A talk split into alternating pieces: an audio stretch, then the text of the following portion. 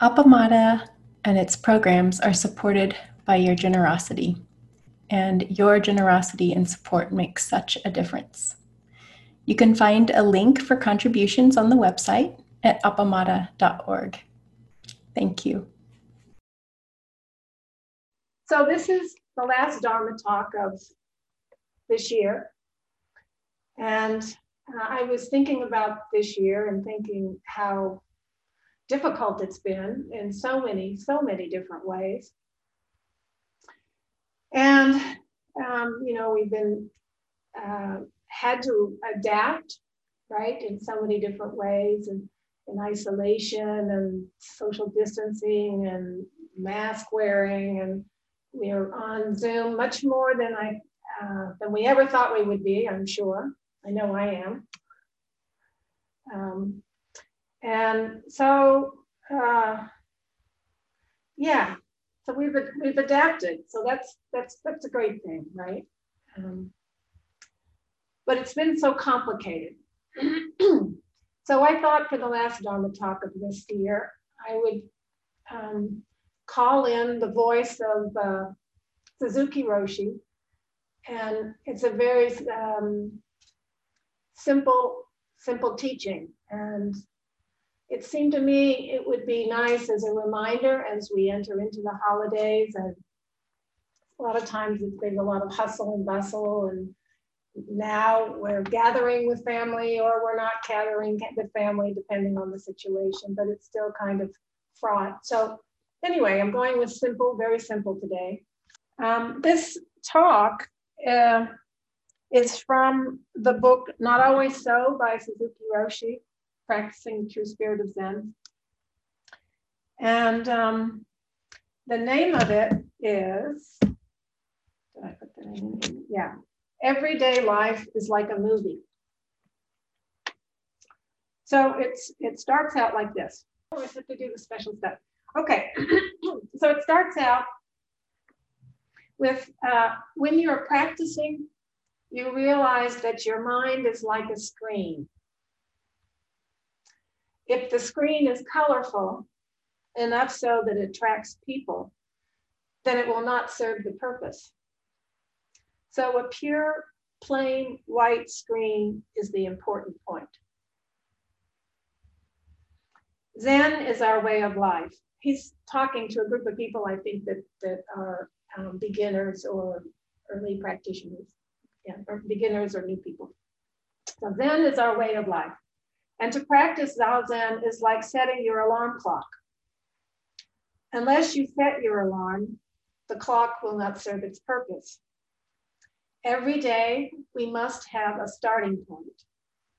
The sun rises at a certain time and sets at a certain time, always repeating the same thing.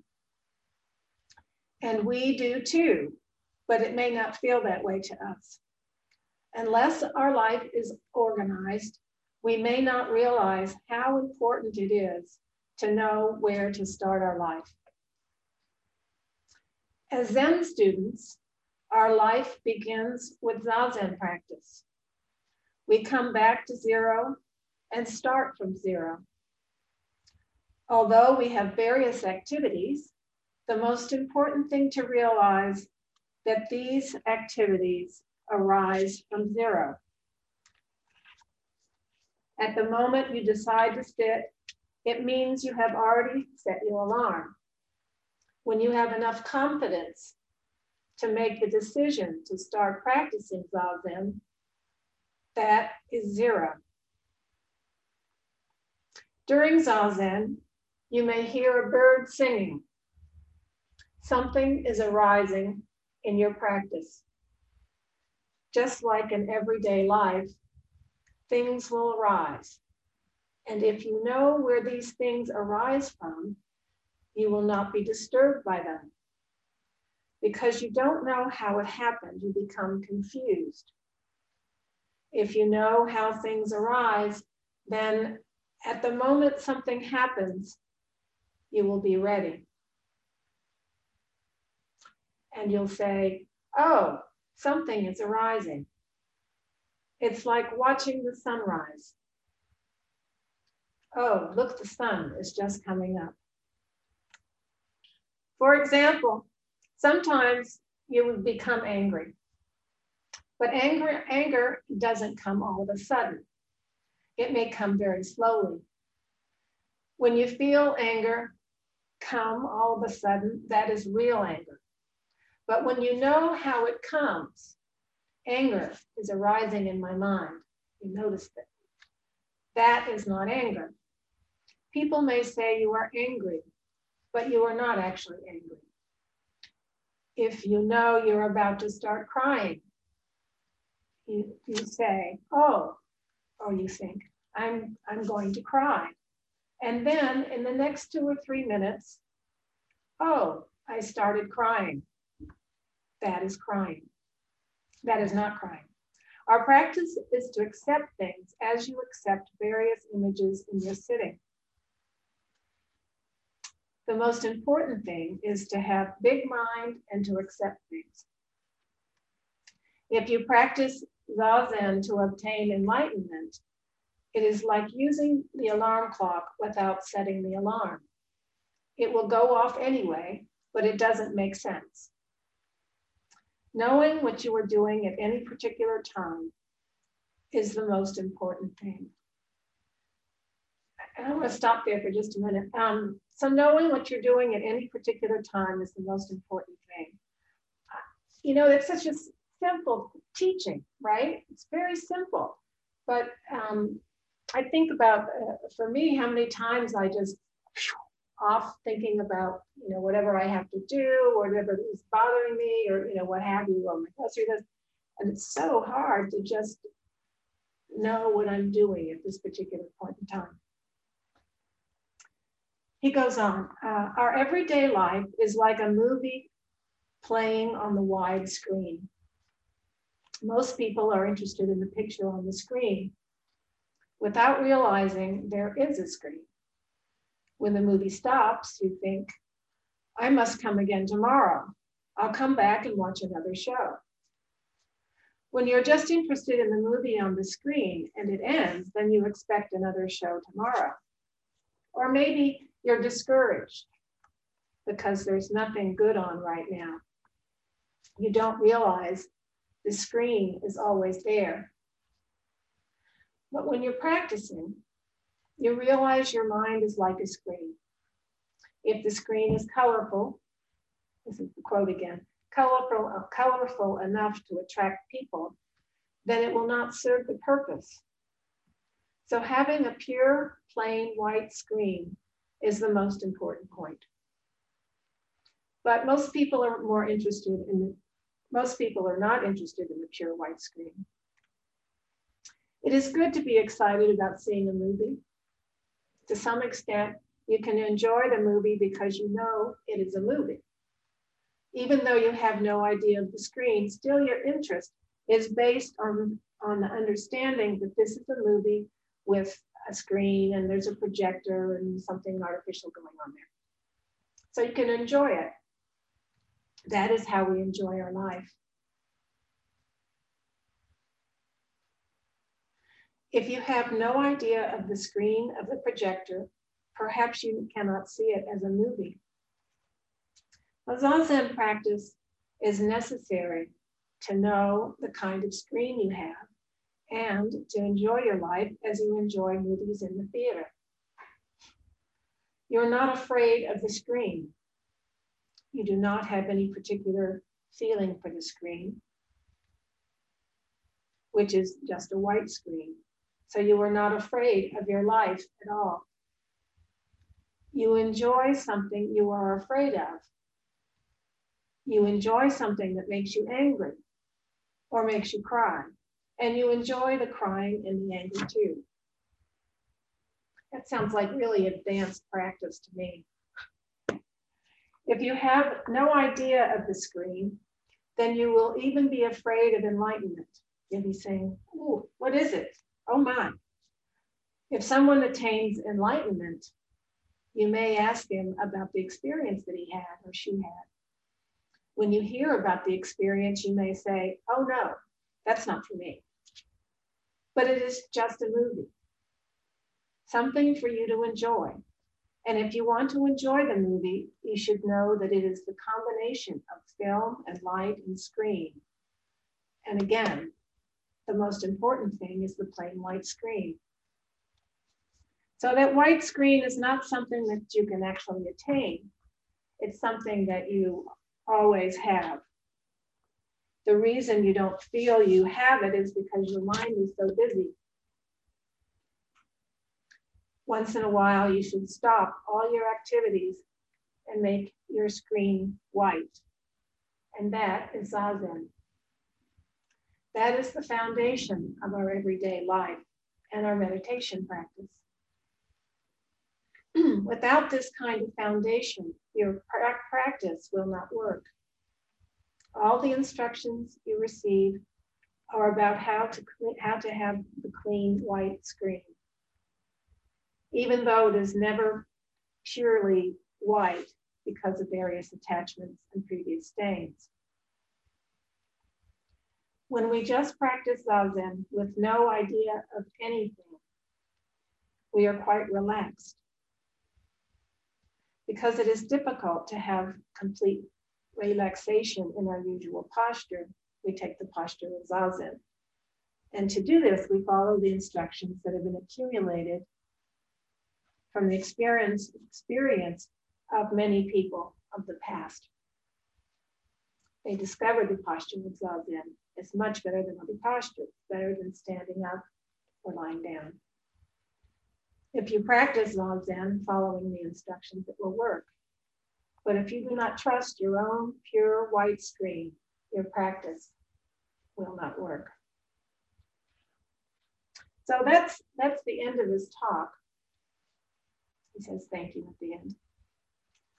Um, so I just wanted to to talk a little bit about um, a couple of these points.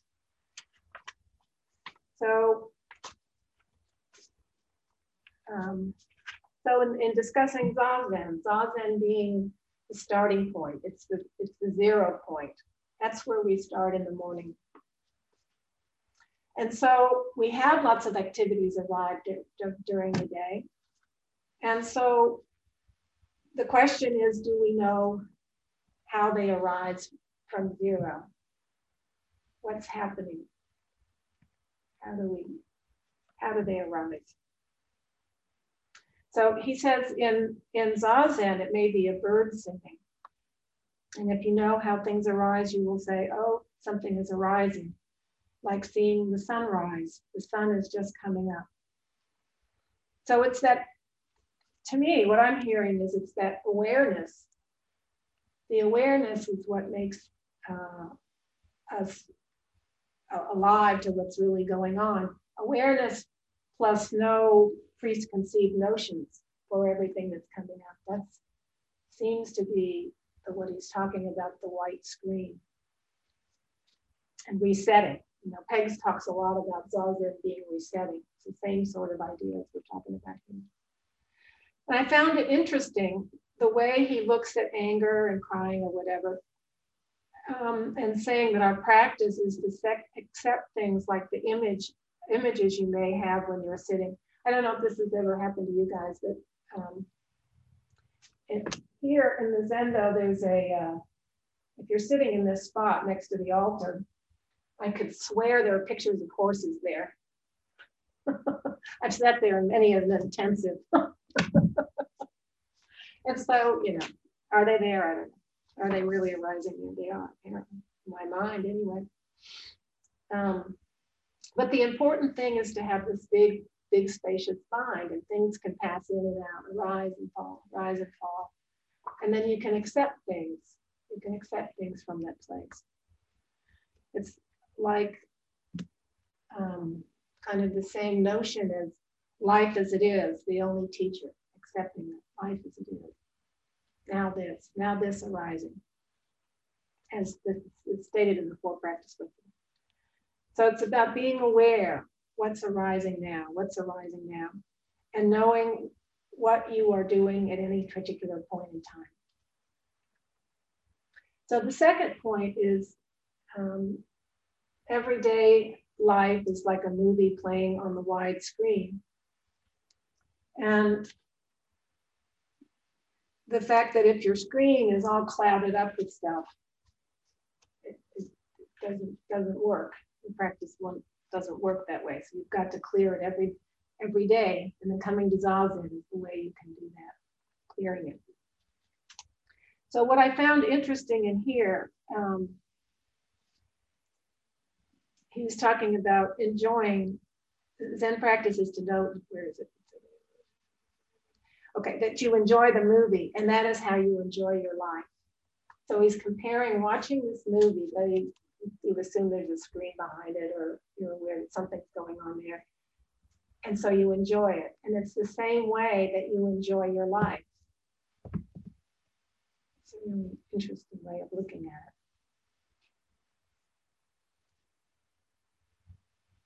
It's just meeting whatever's coming up on the screen, right? So you have to know the kind of screen you have and enjoy your life as you enjoy movies and you're not afraid of the screen. And this really caught me, you know. Um, you're not afraid of the screen. And then he says you're not particularly, you have no particular feeling for the screen, and you're not afraid in your life. So that's really interesting. That's a very common common thing to be afraid of things. And he's suggesting that instead of feeling fear, we can enjoy what's coming up if we don't have attachments, I suppose, or ideas about whatever's happening. It's an important point, I think. Um, Yeah, and if you're you have no idea of the screen, you'll even be afraid of enlightenment. we can make up all sorts of stories about things, can't we? We don't have a clear screen.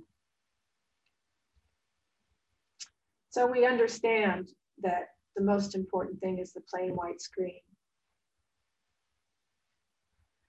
And of course, the section about um, not being able to attain, it's not something that you attain the screen it's something that you have. You just need to uncover it, maybe is a better word. Be reminded about it. And if you stop all your activities, your screen, instead of zazen, your screen becomes white again. So, does anybody, anybody have any comments about, about this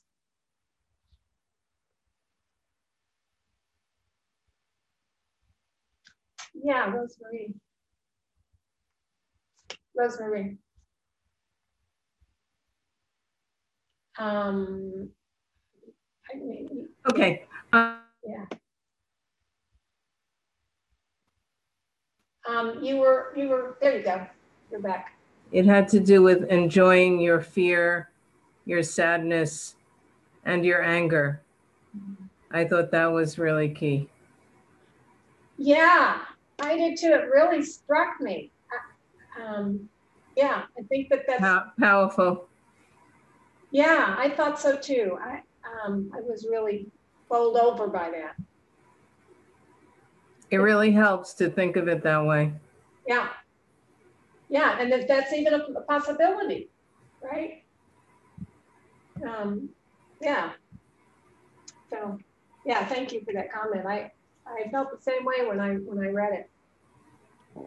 Um, Joan, you had your hand up a second ago. I don't see you. Oh, there you are. You moved. um, I was kind of struck by this uh, clean white screen, and that every morning it's it's white again or clear, and it seems like that is our consciousness. That is our awareness, mm-hmm. and it's clear with whatever happened before is over mm-hmm. and we just meet what comes now and it's new yeah. we may have pre notions that it will be like it was yesterday but we don't know that mm-hmm. and without that there's a greater chance that it won't be like it was yesterday yeah Yeah.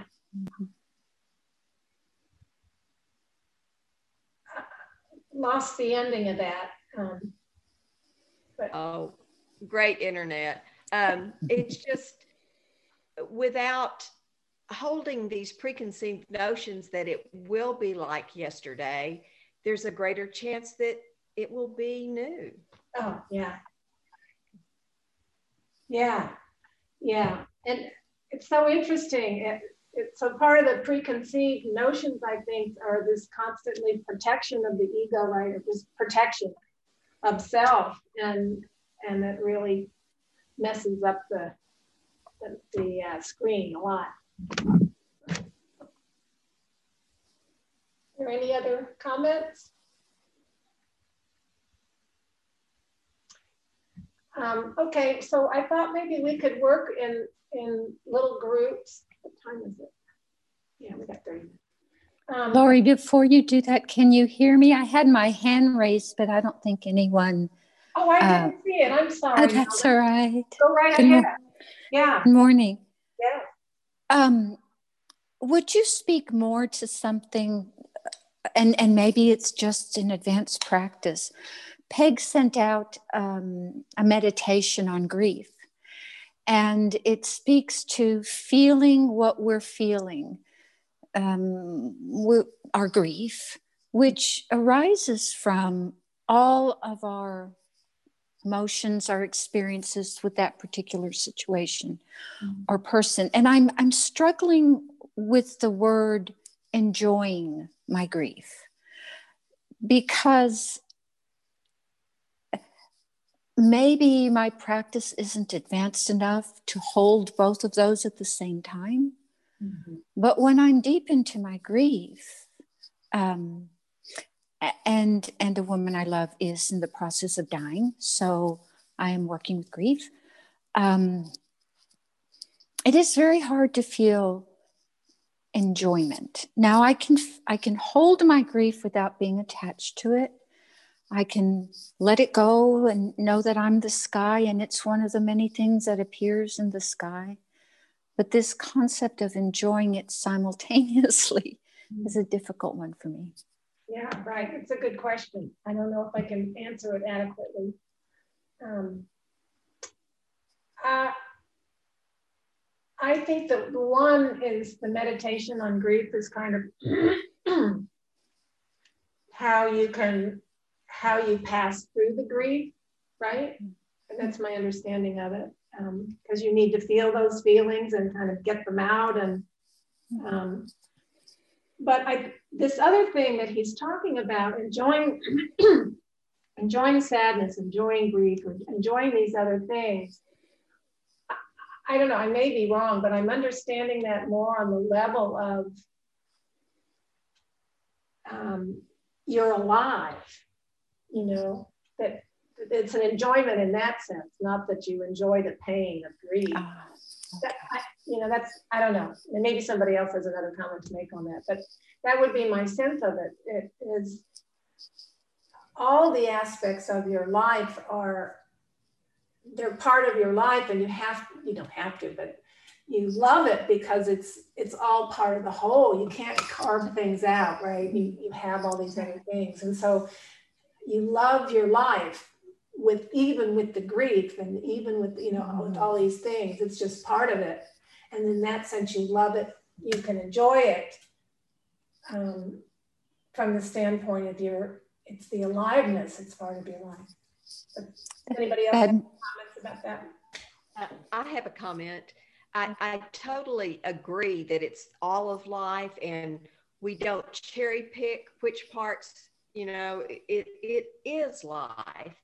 But also when i am in grief i know i'm in grief because I have loved so much mm-hmm. and I have to to cherish that. The only reason I have this grief is because of this great love. Mm-hmm. And the same with sadness. The sadness occurs because there's been great great happiness. But I go back to what Laurie said is that it is appreciating all, not just what we uh, desire for. Thank you, Joan. Sorry. Yeah. This is Bridget, and, and what I would add to that is that when you're in those times, that it does seem paradoxical to think you can enjoy the grief, but I think it it's a moment of you can you can recognize the the intensity of your feelings and the depth of them, and have an opportunity to have self compassion acknowledging that you can hold both these things both the intense love you have for a person you're losing as well as the depth of your sorrow yeah. and so it it makes it we don't have to think we should be different so many of us try to have talked tried to talk ourselves out of our feelings for years and so mm-hmm. um, so that's my addition yeah thank you bridget thank yeah, you bridget. i just just wanted to say that it's um, okay to feel sad. I think I've got a bit of an echo. Yeah, that's all right. Yeah, so it's okay to feel sad. You don't really need to enjoy grief. Uh, yeah. It's all right to cry. It's all right to feel feel those emotions. I recently lost someone who was close to me, and um, I, I, went, I went, um, I was crying a lot, and it's part of the process, and you just have to let it be. And um, there's always a part of them in your heart somewhere within you. Um, I mean, I, I still see that person in my dreams, you know, and so there's still some part of my mind that they've affected in some way that they've, uh, but um, it's okay to be sad, you know. Um, I don't know why you, you, don't. It's it's not really enjoyment. it's um, you know, uh, it's just let let the mind be kind to your mind. That's it. Be kind to yourself, and yeah, don't you know, if, just go with it, flow with it. I, yeah, I mean the Buddha. I think the Buddha cried at one time. You know, when he's um, there was times when he he got sad and cried. I'm sure there was a time where he was in grief because his village got massacred at one time, and I think that really upset him at one point. So, you know, uh, yeah, no, yeah. so it's okay. It's all right. Yeah, it's all Thank right you. to feel grief, man. I was, uh, Lori, I, was... I have one more. Um, I have one comment. Um, sure, Kathy, go ahead. Um, it, it feels texture texturally that there's a difference between enjoyment and joy. Mm-hmm. And I'm not sure exactly what that is, but to me it feels different. And when my friend of 55 years died a few months ago from mm. um, cancer and this disease of COVID, mm. um, I was I was in meditation and I was joyful or I would I had joy because I knew enough to ask that somebody hold the phone next to her as she was dying mm-hmm. and I could speak and let her know that I was there mm-hmm. and that I could be in meditation and actually feel tactily um, when she died. Yeah. Yeah. You know, almost to the minute, mm-hmm. and and that brought me joy, mm-hmm. and yet I was in tears. You know, so it's it's just interesting those two words that play. Mm-hmm. Thank you. Thank you, Kathy. Let's see, somebody. Who was it over here? Becky. Becky, yeah. Um, before Nelda spoke about it in terms of grief, the one I was thinking through had to do with physical pain, mm-hmm. and and that it's not like you would sort of even particularly aim to enjoy that. Mm-hmm. So I was thinking about that, and then as as we were talking and so on, I was aware of well, yeah, but I mean, it's it, the physical pain is and includes necessary suffering as long as as you mm-hmm. on on that other level are dealing with the the suffering attachments to it that hopefully one might have walked you know walked through already somehow mm-hmm. so and and so and so i was thinking about that it's like yes there is there is joy in the being alive even though you're in pain yeah. and there is mm-hmm. joy in looking looking back across some of your experience and knowing the ways that you have walked through some of the aspects of the suffering that had been attached. Like so it's the it's the joy of the freedom of even having pain that isn't attached to unnecessary suffering. Right right.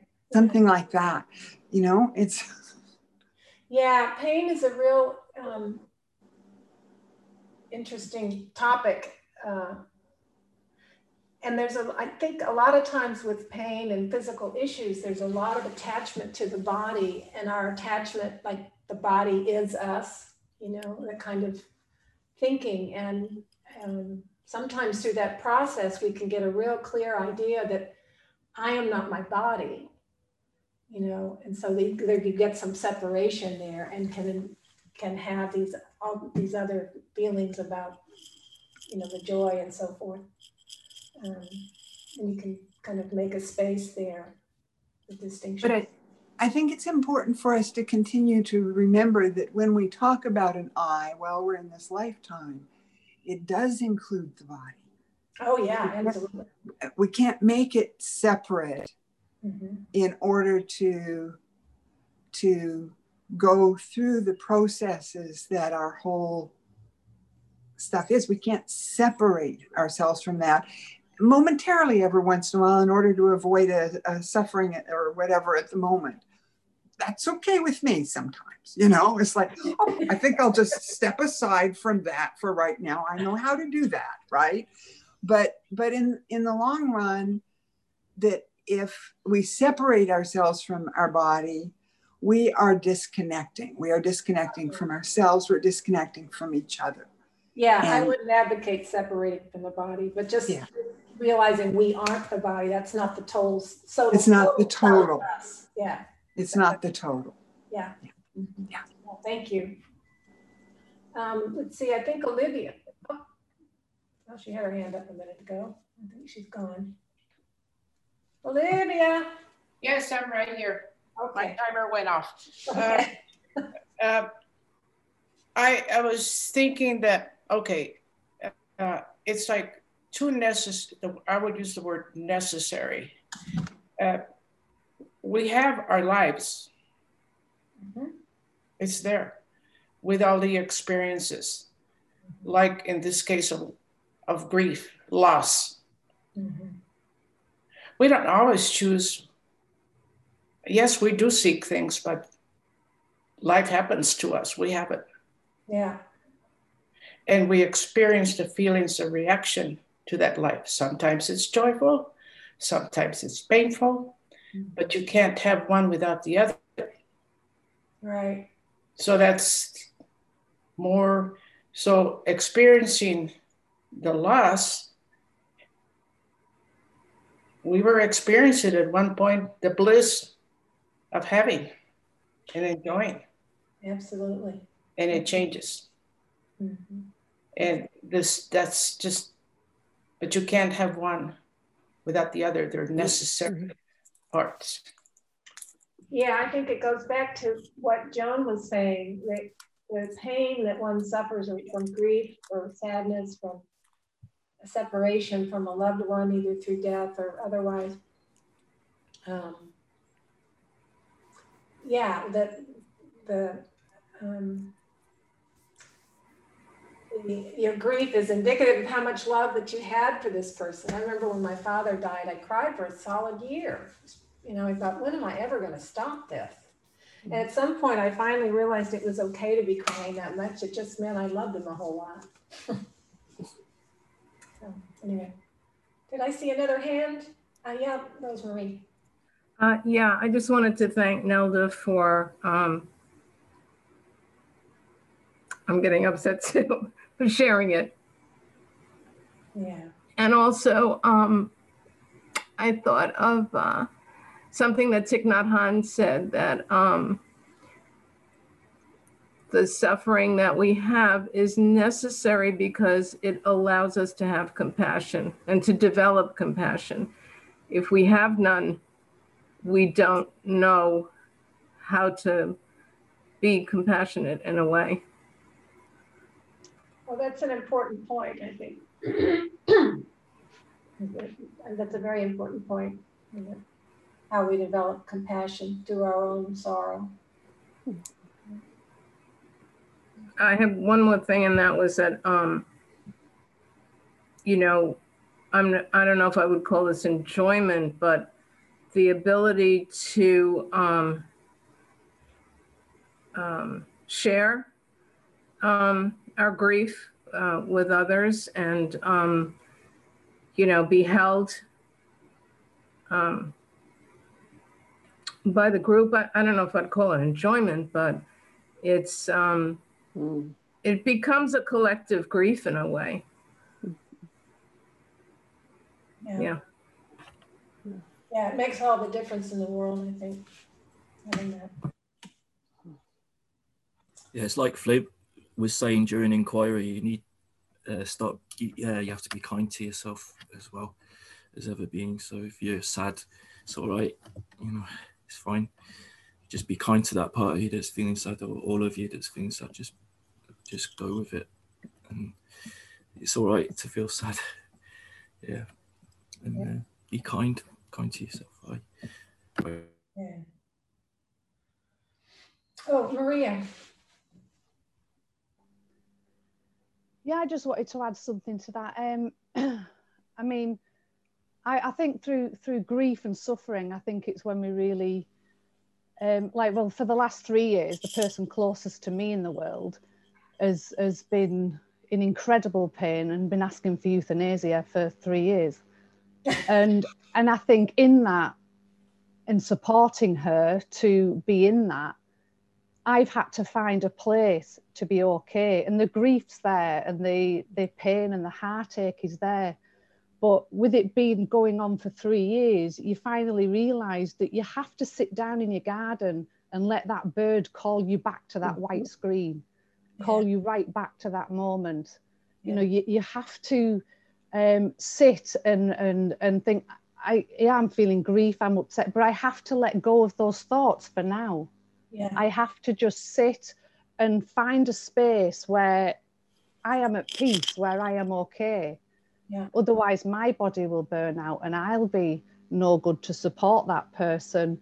But also for myself it's like it took me 2 years to realize that to sit in grief constantly because something tells us when we have intense thoughts that we have to keep hold of them and we have to keep thinking about them mm-hmm. and we have to follow them and it took me two years of of kind of intense pain and grief and and really feeling and, and not wanting this person to be in pain to realize that just let go mm-hmm. just let go and sit and be in that white screen and be with that bird and I, I have to keep coming back to that white screen again and again and again because I'm not Buddha and I keep thinking and I keep following the thoughts and I keep chasing and I keep getting the unrest.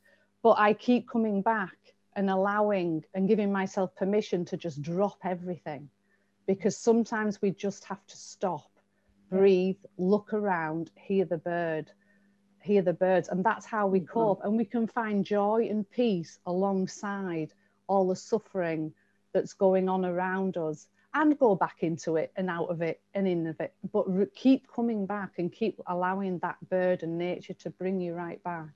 And that's how i find my own sort of way of doing it. It's a continuous practice but it's possible to feel peace and to be okay when there's intense grief pain and misery going on around you. And, and and when my preference is for this person to not want euthanasia and to stay alive.